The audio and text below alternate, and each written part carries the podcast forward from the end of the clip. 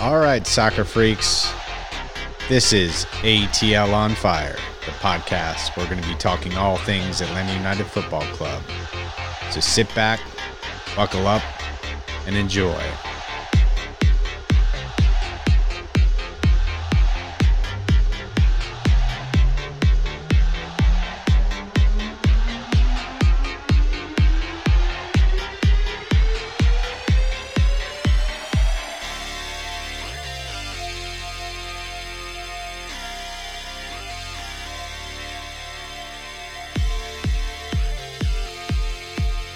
Right, everybody, we are live. If you just clicked the link in our Twitter, it's another episode, Dave.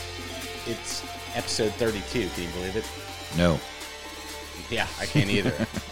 uh, if uh, if you guys have not watched the show, we are ATL on Fire, the podcast where we talk about it all. And uh, we have a two game recap, right, Dave, to, to go through today? Two games to talk about, and we're live, so anything can happen, folks. So if you're joining us on the YouTube, um, get in the chat, ask us some questions. I'll try to keep uh, an eye on that if anything comes through. If not, we will continue to talk about it all. And um, yeah, find us on uh, all the major podcasters, ATL on Fire. There it is right there. Hashtag ATL on Fire. Thank you, Suzanne, for the t shirts. Um, and what else is Can uh, we start with a rumor? Yeah, I like rumors. Well, I don't know if it's a rumor, but um, so there's been Josef Martinez has had some comments that came out in press conference um, about how um, he almost quit the game during after the ACL surgery. Apparently, he got a really, really bad infection from the surgery and almost didn't recover. Yeah, I didn't hear about that until a couple weeks ago, right? That he had five total surgeries, right? And Yeah, and he had to go back under the knife several times because of this, I think. yeah, I, I, you know, was really shocked because it seemed like the media would have brought that up and uh, didn't hear much. Well, here's where, you know, we've been talking about it, but the club, come on. Because here's the thing, right? So it's one thing to deny us, you know, accurate reports about injuries. You can say maybe that gives an advantage or whatever. Um, but when the king, our leader, the guy who makes the team go, um, is suffering, and you know you have a whole community out there that can pull for him, right? Why in the world would you not make that public and let people get behind him? I have no idea. Um, again, this just goes back to, you know, is it a part of the communications team being down people? I mean, we're starting to see that ramp back up with social media. Is that somewhat of an excuse? I don't know, but it seems like that's a major oversight to your point, regardless. Yeah, I mean, when the communications team, admittedly during COVID, is down, right, that means that you can't be wandering around getting the inside scoop or whatever. But that doesn't mean you can't let us know about Josef Martinez's recovery and and really major complications that he was having. I mean, could you imagine if they suddenly had come out and say, "Oh, um, he had complications from the surgery. We didn't tell you about it, and now he's never going to play again." Yeah. Well, I think it also, you know, some of the there's there's some reporting on Atlanta United, and I think the people that do it do a, a nice job. But I feel like you know it is a big club. I feel like there could be some increased digging on some of the journalism out there. Um, You mean holding Bocanegra and Eales' feet to the fire a little bit? a little bit, yeah. Um, even with things that we're talking about right now. Yeah, I mean, I was just flabbergasted to hear that that that we had no idea that was going on. Yeah.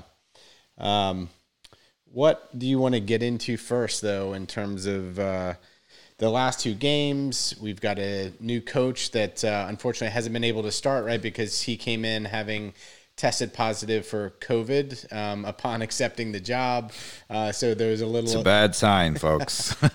a bad sign, but uh, Ominous.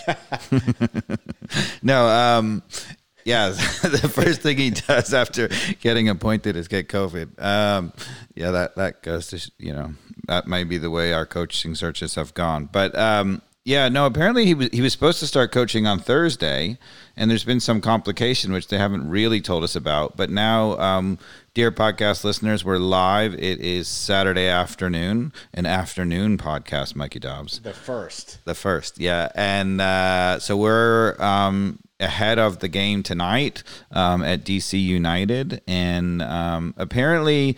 Um, Pineda is in DC, maybe even at the stadium, but not coaching the team. Oh, really? So he's not making his debut. He is not making his debut tonight because of some added complication, COVID, something. So it must mean that he's still not allowed to be in front of the players. But you would think that he might be relaying to Valentino what he wants. yeah, you would think he'd be. He's been coaching though, correct? Or what's the what's what's his involvement been on? What he has said is that he has not really been coaching. He's been getting to know the team and, and, and talking to players, but he has left the Valentino um, to, you know, Rob Valentino to do the tactics for now because he doesn't want to overcomplicate it when he's not there, Right. which I think is admirable. Um, and with tactics, there's a lot to talk about because the good news for Atlanta United right now, folks, is we are on what a three game win streak. Three games. Um, that feels good. Um, we It feels good to win, people. feels good to win. We also have a new player um, that I know you and I got to see on Wednesday, um, and a lot of excitement to see what his potential could be. It was definitely promising seeing some of the Miggy like moves that I feel like we are hoping to see from somebody like that. Miggy like. Miggy, right. Miggy. Uh, well, yeah, you know that burst of, of speed in the midfield. I, I definitely saw a couple little moments where even uh, I don't know if it's Barco's height that makes his speed a little hard to see. Sometimes he's he's got those little choppy steps where I felt like uh, Luiz Araujo. I, am going to get Arujo. It's it's. I already have gone to the Twitter. Here we go on, on Arujo. on how to pronounce his name correctly here. So let's go over. I think that's what they were saying. Ar- Arujo. Hold on. Hold on. This has been a major ATL on Fire podcast controversy. How do you pronounce the players' names? we talk about it all, people. Pronunciations included. It's basically uh, ojo ejo, and the emphasis is on the o. But Uh, Arujo. but these Right, these got it. Araujo. fine fine folks are saying this is it right. Araoju, and the emphasis is on the u with the accent, right? So you put a little more o in that on that u. I guess is what Uh, I think I'm flummoxed. I'm flummoxed too. So Ara- Araujo. Araujo, Araujo. Okay. Araujo. Araujo, and yeah. So there we go. I, I keep messing it up. I've been practicing all day and can't. All right. Outside of the pronunciation, what did you think of the new player? Uh, for just coming in cold in terms of never playing with Right. uh, the squad, trying to distance himself in tight space with our other three superstars. I felt like um, he asserted himself. Uh, he um, showed glimpses of, of brilliance at sometimes uh, that that I was hopeful to see. Had a really nice shot. Again, we were talking about long range shots on frame. Made the keeper make a save, uh, and then he kind of went quiet like the rest of the team. I thought our first twenty minutes in in the Wednesday game was great, and then we've kind of floundered in terms of finding that balance that I think everybody was worried about uh, with so much um, attacking minded folks up front like himself. Yeah, so you know we discussed about where he would play on the field, whether he'd be an inverted winger or um, a classic winger. And Valentino went with Z- with neither, neither of the bu- neither of the two.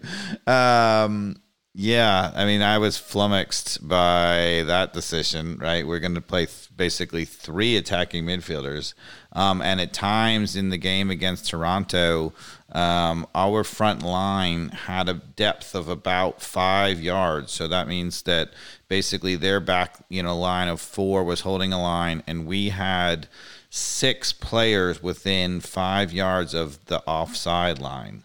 Um, that's not going to work, folks. Um, you know, it is just way too. Um, there's a lack of you know dynamic there because you just can't get running at players when when you're already there. If you run, you're just going to go offside, right? So. you know, he played him on the right side for the most part. He did switch over for a few minutes over to the left side, so he had some freedom. But they basically played three different, you know, attacking midfielders with complete freedom to go everywhere. And for 20 minutes, it caused chaos. Um, but then afterwards, it seemed to really mostly we got in ourselves in our way, you know. And and I agree with you in the Toronto game. You know, after the first 20 minutes, we were poor. And uh, just in terms of his performance, though, Luiz, uh, what, what did you think, though? Well, the burst of speed. Um, whew, there were a couple of times where he pushed the ball quickly, and his, you know, zero to full speed was really impressive. Um, you know, the acceleration. I was like, oh goodness. Um, you know, obviously it's a it's a very small sample size, but um, that it was direct you know, he tried to split the defender, flip it through, and accelerate, and right. he looked like you know he was going to be gone. You know, yeah. so um, yeah, I like that. And so you know that's also some of the things that we've seen from Moreno, um, kind of improving when he's a little less out on the left, where he has been mm-hmm. able to you know like shake the guy off, like we saw a couple games ago, and drive right up the middle of the field. Mm-hmm. Uh, so how how do we make sure that uh, there's room for Moreno, Barco, and Araujo? Araujo. Araujo. Araujo. Um, yeah. No, I think that the answer has to be that he has to play as a winger because that will open up everything. Um, you know, it's a difficult thing to do because you say, all right, well, if Araujo plays uh, as a classic winger on the left, does that you know basically block um, Bello from overlapping? And I think the answer is no. I think Bello should still overlap, but just pick the moments, and you don't need him overlapping. You know. 14 times a game and being the real winner winger um, you can have Araujo as the as the winger and it can open it up so if you're if you're picking the starting lineup tonight it sounds like we don't have Sosa for uh, some injury. Yeah, that issues. didn't look so good. Did you did you get an update? I mean, I know Atlanta United doesn't provide updates. I did not see anything definitive. Shocking. I did not find anything definitive. What? So no. if, if you're listening, uh, hit us up on the chat if you know anything about uh, Sosa. Yeah, it didn't look so good. I mean, the moment he, you know, he just pulled up like it almost looked like hamstring. Yeah, I would which is not good because you know evaluating what our options are, which with the four stars that we talked about right there, we're all offense, and we desperately have to have a defensive minded. Yeah, you got to have someone sitting there to get the balance, and without Sosa, I think um, the answer is question mark. Now, yeah. apparently, you know, Ibarra is supposed to have been played that in a former life. Right. Um, so maybe, and obviously Mo Adams is the natural thing, but he's still out too, right? No, I just hit up uh, Doug Roberson, who reported that he's not on the injury report. So that doesn't mean he's not out. that doesn't mean he's not, that doesn't mean he's not out. Okay, but, uh, he's a, apparently available though. Well, then, so obviously, then it, then I think Mo Brooks has to be the has to be the guy. He so, can do that. Yeah, we'll think we'll see him tonight. Then I would think he'd be in the starting lineup. Right. Yeah, I, I, think so too. I think there's other options, uh, but they're not the right options. uh, you know, I think that there's uh, you know Rossetto or uh, or yeah, if Ibarra were to be available himself, like that would be another uh, another consideration. I don't know enough about Ibarra's past there in that that role, but if you know, I, I think that's what Mo Adams is always meant for. When sure. there's an injury like this, he plugs in and he's capable. He's not the ideal. Well, if he's starter. back, that's good timing, I guess. Yeah. Um, you know, the thing that just shocked me, though, I mean, and you know, and if, if I'm going to come down hard on Valentino, I would say it in the Toronto game when you play Araujo, um, you have got to go to four in the back. It's it's obvious. It's painfully obvious, right? That um, you can't play five in the back and play Araujo. Um, it just doesn't work because that then if you do that, in order to get any kind of balance, you have to play three attacking midfielders, and they just fall all over each other. Um, and you could see it because outside of the first 20 minutes, we really didn't have players running at the back four. We were really fortunate to get, you know, a deflected Barco goal, right? Um, and uh, outside of that, we, you know, we didn't really um, create. Um, I, I, you know, I just think that uh, you have to. It has to go to a back four. And one of the things that we haven't discussed on the on the podcast, but um, when it comes to playing either three center backs or two center backs, one of the things that occurred to me is okay, so even if you were, let's say your Valentino was the long term coach and he was really confident in sticking um, with three in the back, and you know, obviously we haven't given up goals, so you know, it's working at some level. Um, you know, if you're going to do that, where do you go if there is an injury or even if you just want to rotate a player? Who's the backup for the back three? You got Campbell, maybe. Yeah. Right? Campbell's really young. He hasn't really shown that he can do it at that level for that long, right? Um, whereas if you play two, then you have obviously the third as an absolute natural backup. So Brent Crawford, who's joined the the fire, was saying that Doug Roberson says that Ibarra is out as well as as well as Sosa. So Oh goodness. uh, yeah, Well, thank you. Thank you, dear podcast listeners, uh, you know, for letting us know. Um, anytime you have any information about who is truly available, um, hit us up because uh, we struggle. Even your spreadsheet can't tell us, can it, No, Mikey I, I, and I haven't kept up uh, this this week on the spreadsheet, so we'll have to refresh that now that we've got uh, some changes. Uh, so, do you want to go back to the LAFC game or continue on the Toronto? Well, we've been mostly talking about Toronto, so we might as well keep going. It. We'll discuss it in you know inverse order. Um, so for those who haven't been following that closely, obviously we played LAFC first, um, and we're discussing the Toronto game, which happened second, which was Wednesday night. Um, so just to make that clear, the one thing I'll say though for sure, um, you know, we discussed you know where we were in the table with Valentino as the interim and how long before um, Pineda would be the actual official coach, right? And we said that he might not have a full effect till 12 games left, and that that that seems to be pretty prescient. Um, but we discussed could we hang on, and then we suddenly won three in a row, right? So we're only three points below the playoff line at the moment. and I, if I'm not mistaken, I think um, DC United is is in the playoffs, kind of in in the space where we might jump to if we were to win. In win the tonight. mush, yeah, We're in the the, mix. mush. We're in the mush. So a win, crowded a win tonight yeah. would be be fantastic. And I, you know, again though, this is where.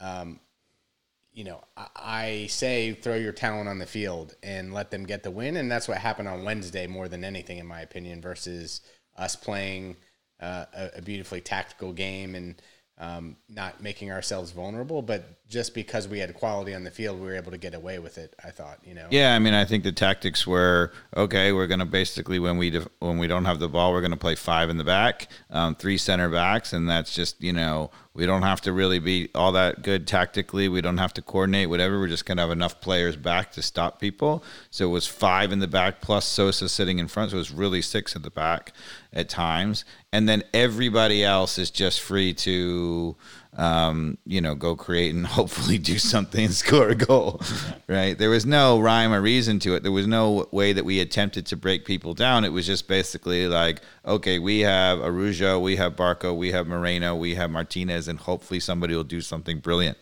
yeah. which is no way to live long term. Um, but you But, know, on, but on a Wednesday night, I like it. and it, it obviously got the job done, right? You know, we came out with a, a one nothing win, but I think we were, uh, if we have to be honest, I think we were a bit fortunate to get out of that with a one nothing win. We gave up a number of clear chances that really could have equalized late. So with Pineda coming in, um, what do you think will happen if it doesn't go the way we want it to go? Um, how how much of a lifeline does Pineda have if, let's say, you know, he he actually is on the sideline and we go on like a three or four game losing streak? I don't think Atlanta United management is the kind of management that is going to fire a coach quickly. Um, you know, we did fire Heinz. I, I, you know, perfectly will acknowledge we fired Heinz. Uh, you know, after just a short number of games, but there they had, you know, a complaint with the league that was, you know, pending that they knew about and whatever. Uh, I think it, if there wasn't that complaint, even with the team not doing so well, Heinz is still the coach. Because um, I think that they are, and I think quite rightfully, if you make a decision to take a coach, you have to give him at least a chance to, you know, to settle with the team. So if Pineda comes and struggles and we don't do well, you got to figure that he's still our head coach for the beginning of next year. And obviously, if you know he continues to struggle for the entirety of next year or a good portion of next year, then I think he'd be gone. Yeah. So, but I don't think they're going to have a short leash. Um, yeah, I agree, but I think you know if we don't see results, I'm I'm curious. I have to do a Twitter on this. When what what's the month we'll see the first Pineda out hashtag on on the web?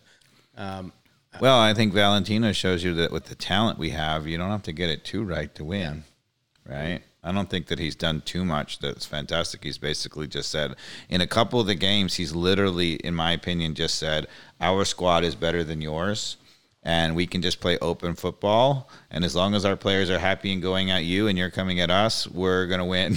Yeah. um, you know, which okay, um, that can happen Are there any highlights that you want to go, yes, go through? There is. Well, there is a moment. I'm not sure whether it's on the highlights because I haven't watched back the highlights from you know that were clipped. Do they have Mikey Dobbs, Josef Martinez scorpion kick? Oh, is it on there? I I don't know if it is. I don't know if it is. You but, can look at but it, but if we, yeah, we'll we'll hopefully see it here if it if it shows up. But uh, yeah, that would have been something had that gone in. Can I tell the podcast listeners where where this came from? Where the scorpion kick originated? Well, I don't know if it originated, but where it like became good, famous. Sounds like, like a good trivia question, but yeah, take it away from me. Yeah, so so Rene Higuita, who was the Colombian goalkeeper back in. Mm.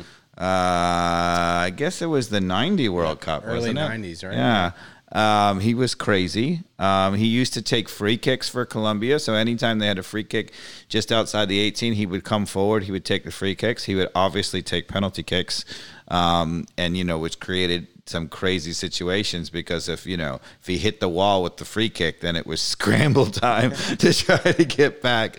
Uh, but he was crazy, and I think. Um, maybe infatuated with certain kinds of um, drugs that uh, make you really hyped up. Yeah, yeah. And, and um, so, in the middle of the World Cup, folks, with a Colombian team that was a legit team, you know, it wasn't like a team that was just happy to make up the numbers. This was a team that was hoping to advance, right?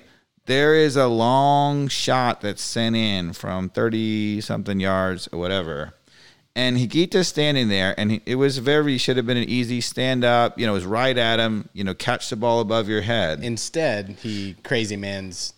Instead, he's standing there the whole time. He's standing there. The ball's coming. The ball's coming, and people are like, "What are you doing? When are you going to actually put up your hand?" It's like getting last minute, last minute, last minute, and at the last second, he does a front flip and back heels it with both heels off of the line up the field. And the ball was like, you know, three quarters of the way up the goal. It was like head height or higher. I mean, this is nuts, man. Yeah. you know? That's that's that's how how somebody knows to market themselves before uh, you know social media happened, right? Like that video as, as a kid, like that was already making making the rounds somehow, some way. We were able to track that. Video. And so uh, those of you, of course, are familiar with the scorpion. You know, the tail's hanging over backwards. You know, and that's how they, you know, you know, get people. But um, and so this looks like a scorpion, and so thus the scorpion kick. I don't know whether that was the first ever scorpion kick, but that certainly put it on the map. And in this game, um, in this, I think is it, uh, it's in the second half. Um, I uh, no, it's in the first half. Well, let's let's get to uh, the first goal, right? Okay. Which happened in the twentieth minute, I think, roughly, because when we were playing so well, and and you your prediction in the game was that Toronto was actually going to press us pretty hard, and if we could absorb the pressure, then we were going to just kick some butt, Right. And and win maybe three, three one or something like that. So I had it completely wrong. And and yeah, the games either go that way or they kind of go the way that I was predicting, which is you come out of the gates and you play really well and you get some goals. Now we did. We certainly looked like we were on the front foot in this Toronto game. Yep. And I'm always worried if you don't score in that first 20 minutes, and we were talking about that at the game. And luckily, we got just uh, just in time, got the goal around the 20th minute, and uh, we'll take a quick peek at that where Barcolito uh, takes it down from a long ball and uh, and makes that happen. So let's see here. Yeah, so as Mikey Dobbs is pulling up the clip, right? So it's Marcelino Moreno who plays a, a, a very aggressive um, attacking ball, right? This is a different play here. Barca is trying to make something happen and just gets a corner kick out of it. You know, a lot of dancing from Barco. But uh, you know, on the on the the goal, right? Isn't it a long ball? Um, Here it is. Yeah, here it is. oh no, this is the Toronto game. Sorry, I'm getting the two games Yeah, confused. this is this is the Toronto. Here's the long long ball to the back from Lennon. It looks like Lennon's who- on the right wing. He plays long uh, over the top to Barco, who brings it down beautifully. He cuts it back in the penalty area, and he goes to hit the far post. just nicks the defender's foot, which puts a little bit more arc on it. Yep. May or may not have gone in to begin with. Probably wouldn't have, but doesn't matter. That's why you shoot it on goal. You got to figure the goalkeeper is going to make a save because it's going to be normal height, and it, you know, the extra loft on it gets it over the goalkeeper. Right. Um, bit fortunate, but you know, you got to give credit because he's probing, we're probing. Um, yeah. So I thought that was a nice goal. Now, yeah, I don't know if we're gonna see the scorpion in here anywhere. We'll see. I don't know whether it's on the highlights. We forgot to check that. Yeah, I'm not doing my job here as the uh, the video. But yeah, like this one, how did that guy not score on us right there? By the way, I mean, a little bit fortunate, right? So now Mikey Dobbs is talking about how later in the half, um, Toronto gets through on the right side. He walks right in on Guzan, and Guzan just makes himself big and stops it. But whew, a little fortunate there. there were definitely at least three really quality chances that Toronto should have put it in the back of the net, including the last minute of the game. Yeah, but there was one very late on where you know it fell in the box. The guy maybe twelve yards out. Uh, second half. So the scorpion kick, you think was in the second half? Um, I believe it was. Yeah. I just feel like the second half there was just not as much quality from us going forward. Definitely not. Um, you know, Ooh, there's another close one. yeah, I mean, uh, we dodged a few bullets. Um, we just didn't have cohesiveness on uh, the attacking play. Um, Yeah, and this guy who's got the blonde hair took the free kick, who came on, seemed to definitely put us on the back foot. Guy who's on the opposite side of the field there, I forget his name. yeah, so Toronto made a whole bunch of changes. Um, you know, to the starting lineup. A number of guys who hadn't been starters were now starters, and um, you know, gutsy move. Um, but a lot of those guys looked, you know, pretty dynamic. Oh, there's a chance um, that we're going to go to here in the clip where George Bello um, is slotted really well here by Moreno and should have done better. I mean, should Moreno plays Bello in on goal. He takes too long, and it gets basically blocked. Yeah. Uh, you know, I don't know if he should have just composed his body and not even taken the first touch and just ripped it Yes, while he had a better angle. I you think got to that- go with yes. Yeah, go with yes on that. And there's the blonde kid. What was his name again? Yeah, uh, just toying with us. Yeah, he was. He was terrorizing us when we came on. And I have to say, this is a problem with, with Brooks Lennon out on the right, who is getting toyed with right there, um, because uh, his one on one defending is not outstanding, which is why you believe that Hernandez has got to be Yeah. probably long term the answer. That's why they. I suppose that we had a better XG than than Toronto in this game, but just watching the highlights, it feels like they had a lot more quality attempts on the goal than we did. XG, dear podcast listeners, is expected goals. Um, you know, for the lingo out there, Yeah. right? So it's basically in modern analytics, um, they basically take the number of chances and shots and and say where they came from um, and how open they were, and it calculates an expected goals. Um, and uh, Yeah, there's there's that's where the XG is high on this attempt here that Moreno just drags his foot and doesn't get any purchase on the ball. But this yeah, should- so this- describe it for people, right? We're at top of the box. So somebody plays it in to Josef. He does a n- nice little nifty uh, job of, of posting it up and playing it back to Moreno.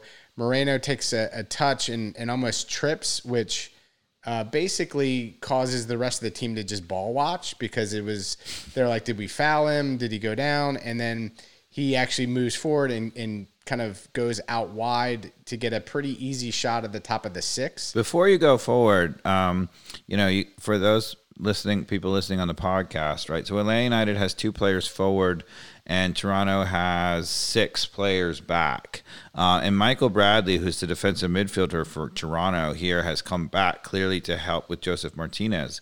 But when you have multiple center backs and you have the defensive midfielder coming back, um, you get this whole problem again. Nobody's really responsible, um, and the other guys can be running off, you know, open. And in this case, um, when Mikey Dobbs plays the clip, Josef Martinez holds it up at the top of the 18 draws a whole bunch of attention from Toronto. They all collapse on him. And he's able to play a nifty through ball to Moreno, who basically walks in on the right side of the goal. Well, yeah, he he lays it back to Moreno, who then kind of fumbles it a little bit and mm. falls. And then you'll see, then again to your point though, nobody's taking responsibility. Everybody's ball watching, and Moreno kind of stumbles forward and gets a very open shot at the top of the six yard box, which he um, just kind of drags his foot and just yeah, he's got wide. the whole far side of the goal gaping, and um, he just yeah.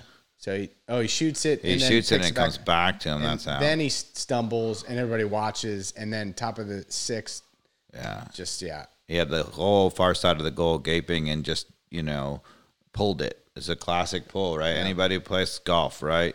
He hooked it badly And this into is the trees. This is where Toronto should have drawn in the game. I mean, this guy It's the last goal, the last chance. I mean. flubs it. Just Yeah, wait, go back, go back for a second. So this is, you know, in the 93rd minute, um, Toronto is clearly desperate for for getting ball back. You know, Guzan makes a save. Just let it play. yeah, Um, and oh, this is yeah. This is it. It's out wide. So they're running wide on the left, and Atlanta has one, two, three, four, five, six, seven people back. Toronto has one, two, three, four, maybe five players attacking. So it's not a numbers problem, and yet there is a player standing wide open at the penalty spot. I mean, when he misses from the penalty spot and he just blazed over, um, you know, it's sort of uh, you know, we were at sixes and sevens, so to speak. Right. Um, not, it's not good. So we just went through the highlights. What what was your takeaway from the Toronto game in general, though? You know, we kept the momentum going. We scored a goal. Um, I thought we were certainly capable of winning that game, especially early. We looked like we could just run them right off the field. Um, but that being said, I felt what I would say is, you know, I think that game is a classic example of how Mikey Dobbs and I are both right when we argue, right? So Mikey Dobbs is correct that if you have enough talent on the field, you know, it sort of doesn't matter what the coaching is, right? And you saw that in the first 20 minutes. We just ran Toronto right off the field with just talent, you know, Barco, Moreno. They were just turning people left and right. Um, that being said, we were completely unable to sustain it because I think the tactics were all wrong. And late in the match, you know, we could have easily been equalized by Toronto. And so I think that's an example of when you don't get the tactics right, all the talent in the world is not good enough. One one thing I want to point out in the game, though, I, I don't know if you agree with me or not, but Amar Sadek, Sadiq, Mm-hmm. um, I did not think he had a good game. Think Sadich, Sadich, I think you're right. I I know there's there was a little more uh, of a, of a different opinion from some of the comments I read online. So I was just curious, like, what was your opinion? I felt like he uh, made some silly fouls, was was not in the right spaces, didn't just did nothing overly positive. Like I would have given him a four out of ten on my player. He's not a defensive midfielder. Anybody who thinks, I mean, and look, you know, from our mouth to Valentino's ears, please. Sejdic is not the Sosa replacement in this game. If he is, we're in trouble because he, he just he, he just doesn't defend that way. He doesn't read the game well enough. He's really a Hyndman replacement. He's more of a Yeah. possession. He's more of a box to box kind of guy, but he's not, you know, and this might be the perfect segue to going back to the LAFC game because um, in the LAFC game, um, Sosa, I mean, put on a masterclass of breaking up attacks and starting counterattacks. The number of times that Sosa read the, the pass unbelievably and broke up what could have been a bad you know moment defensively and created an, an onrush with numbers offensively was just stunning. I mean, it was a for anybody who aspires to be a defensive midfielder. If you watch the LAFC game and watch Sosa the entire game, it was a masterclass. Yeah, I agree. I thought he was again back in the form that we were seeing in the beginning of the season in that LA, LAFC game. So let's go through the highlights then. Right here, he's on the ball as we kick things off against LAFC. So, uh, what was the score of this game, by the way? One nothing. Uh, I'm checking my notes. Um, yeah, I mean, we scored on the counter. Yeah, I think it was just one nothing. Yeah, there. That was a nice. cr- Oh, who is that? Uh, that was. Uh, oh, that It was that, Vela. Vela. Yeah. Yeah, Vela tries a Oh, bicycle kick early. In my notes, do you think Vela's put on a little weight? Am I wrong on that? Watching the, I think the answer is yes. Even from our our seats, you could kind of tell that. I felt like he was a little chubby. I don't know. Maybe it was the way his uniform was falling. I Just a little out of form. Yeah, just a little out of form. Um, this was a nice free kick attempt. Again, why I like Barco taking free kicks is because he at least, even if it There lacks you go. lacks Right there. Wait, wait. yeah. So stop it for a second. Go back. You know, this is the first example. So let's just set the scene for the supporters. Just pause it right here. Pause it. I'm trying. Oh.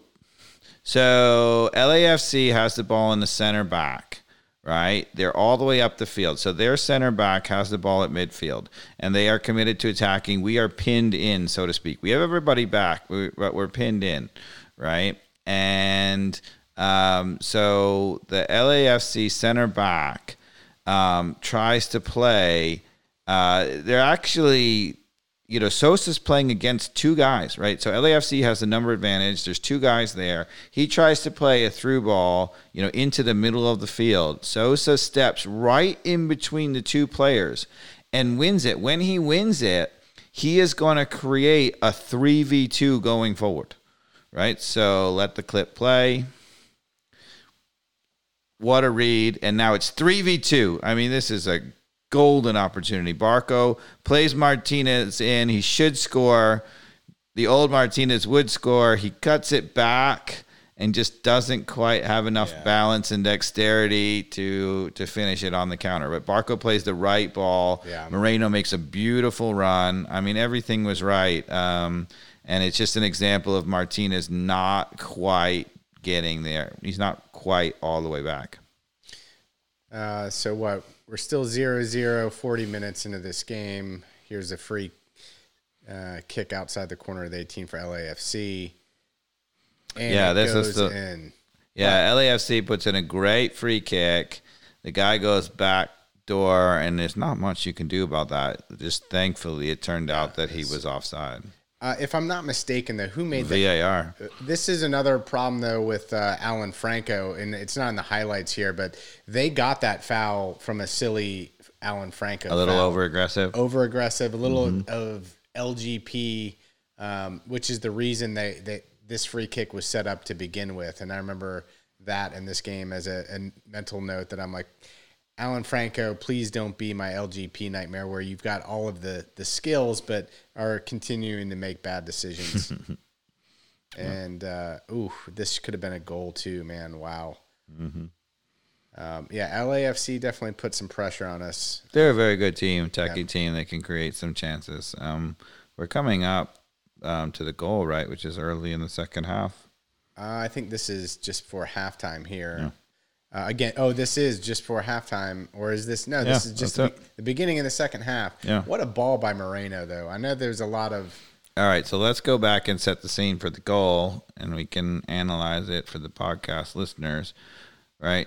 Um, so Bello has a throw in all the way in our back corner. We're kind of hemmed in, and we're just trying to survive. And um, you'll see when we roll the clip that we kind of get out of it. We end up with Moreno on the ball. So go hit play.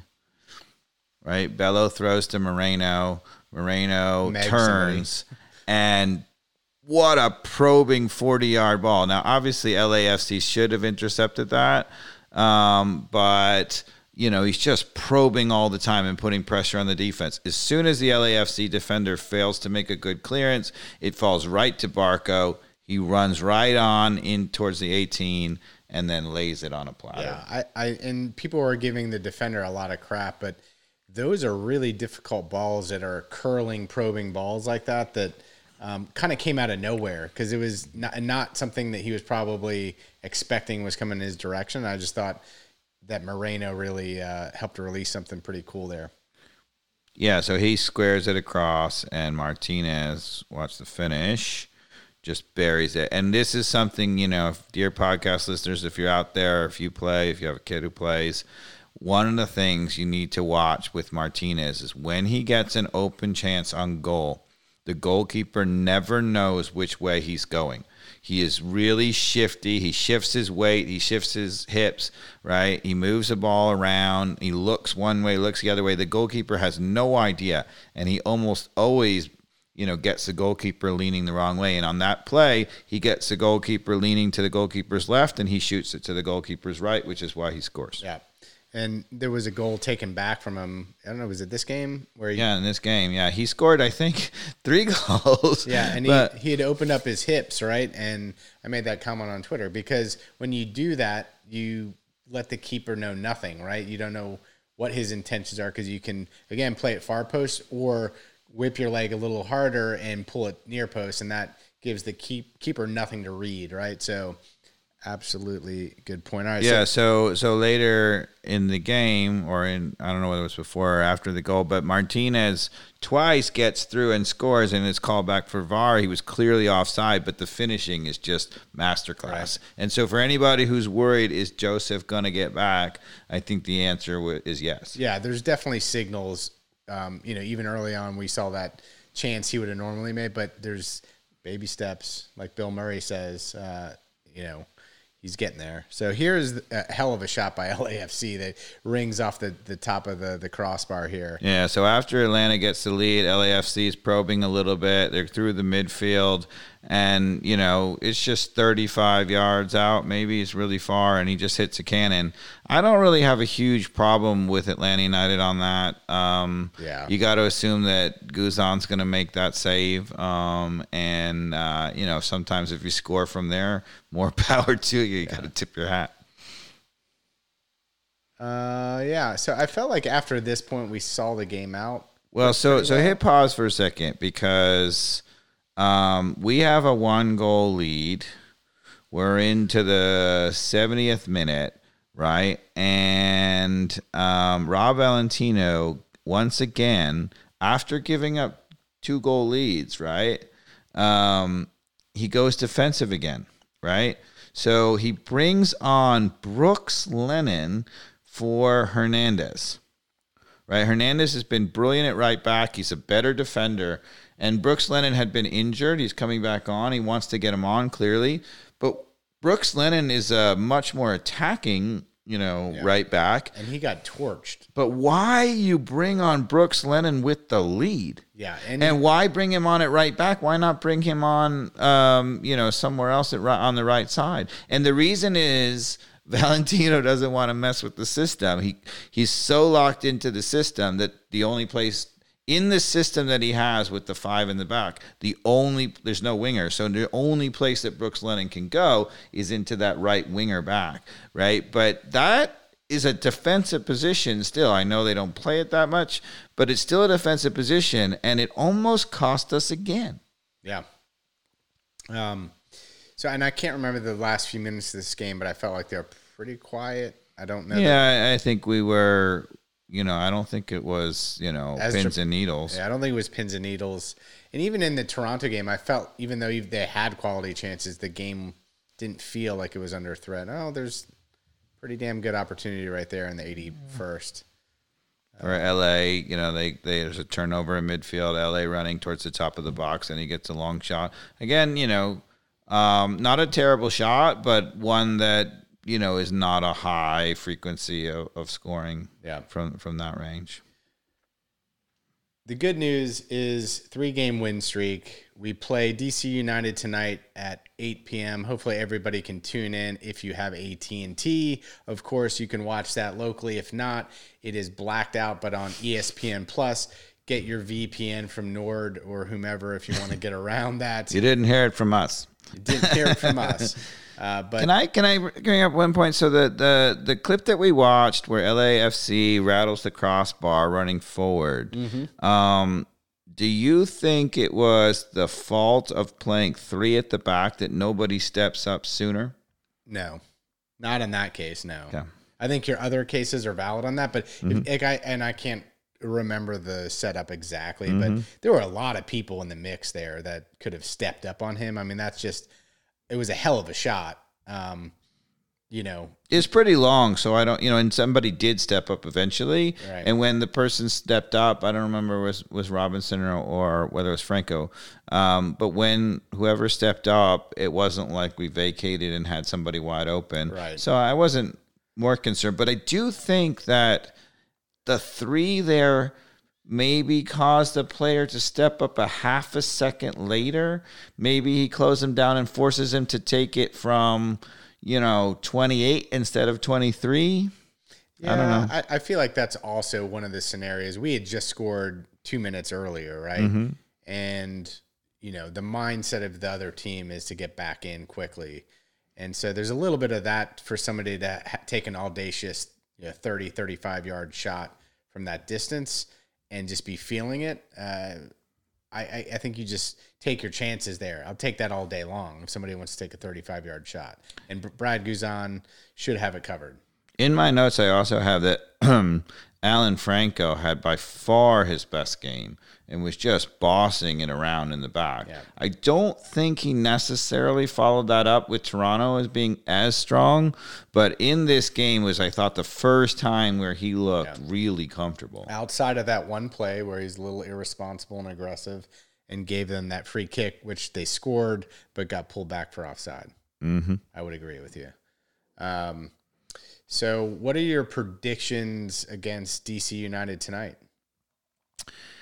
You know, it's interesting because I- have to go on record as saying that at the moment, you know, we are one of the most talented teams in the MLS with everybody healthy. Now, obviously, we don't have everybody healthy. We've lost Sosa again, and and you know, if there's a guy who we can't afford to lose long term, it's Sosa. We have backups everywhere across the pitch. The the backups in the center back, backups in the wing backs, backups in the attacking midfielders for sure. The only two places where I feel like we don't have cover or defensive midfield, Mo Adams is cover, but it's a real step down from Sosa, who's a But who's one, a genius. one thing I will say, I'm not a Mo Adams hater at all. I agree. I, I think he is tremendously athletic. I feel like he he has some vision. Um, hopefully, you know, watching someone like Sosa come in, like there could be some some nice uh, things that rub off on him. But I think he's he's got upside. I think I don't know how old Mo Adams is, but I know he's a little bit of an MLS veteran, if I'm not mistaken. Right? Yeah, he's been around a little while, but he's not super old. I want to say he's maybe 28. Right. Um, you know, one of the things I feel about Mo Adams is since he's been here, um, nobody has given him a defined role. He's been sort of a utility guy, fill in anywhere.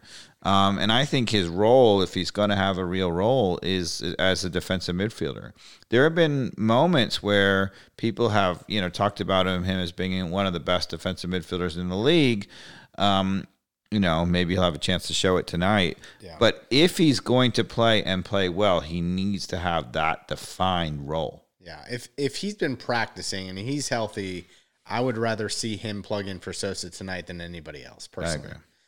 The other place where we don't have cover, obviously, is is up front. Josef Martinez. You know. Yeah. Um, now I don't know. Maybe uh, some player like uh, an Arujo, Araujo. um, you know, maybe he can, maybe he can play up front too. Um, you know, when you have three attacking midfielders, um, you know, who are that capable, and you know, Barco Moreno and Araujo. Um, maybe you don't you can get away without having a striker for a while but you worry about the finishing Yeah, uh, you know, I, I don't know what it could be with a false nine type of setup with Arujo and Bar and, and Barco and Moreno. I would I would at least feel that they could get it done. Between who is your three. false nine in that scenario i know who mine is I think. It, well, I don't know that I've seen enough of Luiz to to make a call there. Fair. But if if I had to guess who your yours was, I would go with Moreno. yeah it's moreno Yeah. i think moreno could actually be a textbook false nine Yeah. holds the ball up well Yeah, i think He knows he knows how to get the foul. Like we've seen that in the last Mm-hmm. couple games. He he knows how to be a little cheeky and move Mm-hmm. his feet to get the leg drag. I mean, that's just the way it works, and that's that's what you want from somebody who's creating opportunities, getting penalty kicks. Not Cubo Torres is what we're saying. Not cubo torres By the way, hashtag thank you very much for the wine. Can Oh, yeah, we did discuss. Uh, so we're drinking a Joel Gott. It's a Cabernet Sauvignon from Napa. It's a big wine, um, and it's delicious. day drinking in the afternoon as part of the warm up. And we need the win. We need all three points tonight. If we do that, I think this team could have some real momentum going forward. I feel like it'll be fun to watch. Well, one thing is for sure is you'll learn a lot about the team tonight because, um, you know, classically, as we've discussed on the podcast, um, the MLS has been a woeful league for winning on the road. It has the lowest winning percentage of any major league um, across the planet. Um, the speculation has always been that that's because the travel is so onerous. You have such a big country. Um, nobody, no other leagues in the world have this kind of travel commitment. But well, for whatever reason, it is the fact that on the road, MLS teams do worse than just about any major league across the planet. And so, Two hour flight though up to DC. Come on. yeah, well, I was going to say DC is not that far. So if that's the reason, then it's probably not so bad. And I would say you learn, right? So, you know, one thing that Tata did when he came in the league, you know, the everybody had talked about the way to do well in MLS is win all the home games and go on the road and park the bus, get a couple results, right? And that will take you to the playoffs and, and get the home field advantage and get through. Um, We clearly can't park the bus tonight. well, so Tata changed all that Yeah. because Tata was the first time he was like, "No, we have the better team. We're going to go on the road and play the same way."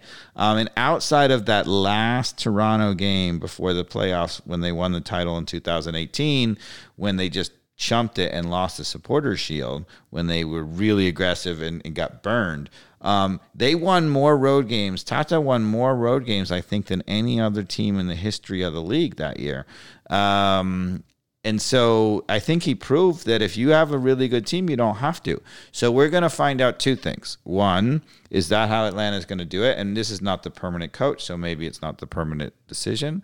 And we're going to find out whether we're good enough to go on the road and try to get a result. Yeah. Well, the last one was what Seattle, right? So everybody tune in to the Atlanta United game tonight against DC. 8 p.m. kickoff. Am I mistaken? 8 p.m. kickoff. We'll be watching Again on ESPN Plus. if you can get it. if you can get it on AT&T slash DirecTV, it should be available. Do you, do you- is there a rant there, Mikey Dobbs, No, I'm not going to go off on it any more than I have. Have we've talked about it a little bit. I mean, but you know, Atlanta United. I you know, I kind of felt like this was a a temporary standoff between, you know, YouTube TV and Hulu and Atlanta United, um, and not just Atlanta United, but all the the teams that are represented by Fox Sports, including the Braves and whatnot. It Bally Bally Sports right Now it's Bally Sports. You know, it got converted from Fox Sports Southeast to Bally's. But um, I thought it was gonna. You know, you figure someone's got to blink. It's gone on long enough. It doesn't seem like anybody's blinking. Yeah. So we're just stuck in the middle. You know, get in the shaft. Yeah, it's ridiculous. But nonetheless, um, if you guys have not subscribed to the YouTube channel, please do. Tell a friend. And I am on vacation for uh, three Don't days. go, Mikey tomorrow. So maybe we can do a podcast um, late next week. Sure. Um, one of the things we're going to try to do, dear podcast listeners, is we're going to try to, um, as you know, we don't have a regular schedule. The podcast doesn't come out on a regular day, but, uh, and part of that is because uh, we have other jobs. Yeah, other It's at least rumored anyway. Other jobs. you coach three nights a week. You're a champ, man. Uh, but but we are going to try to give more advance notice and do these live um, so that the podcast listeners are um, can ask questions live. So um, get on Twitter, follow ATL on Fire, um, and look for um, the notifications that we're going to do the live podcast and jump on and ask us a question. Yeah, and Brent Crawford, thanks for doing that tonight. Thanks for letting us know, um, and we'll hopefully um, amp this up a little bit. But uh, nice first couple tests on the live live broadcasting. So, Sounds good to me. All right, everybody, let's go for the win tonight. Thanks for listening. Take care.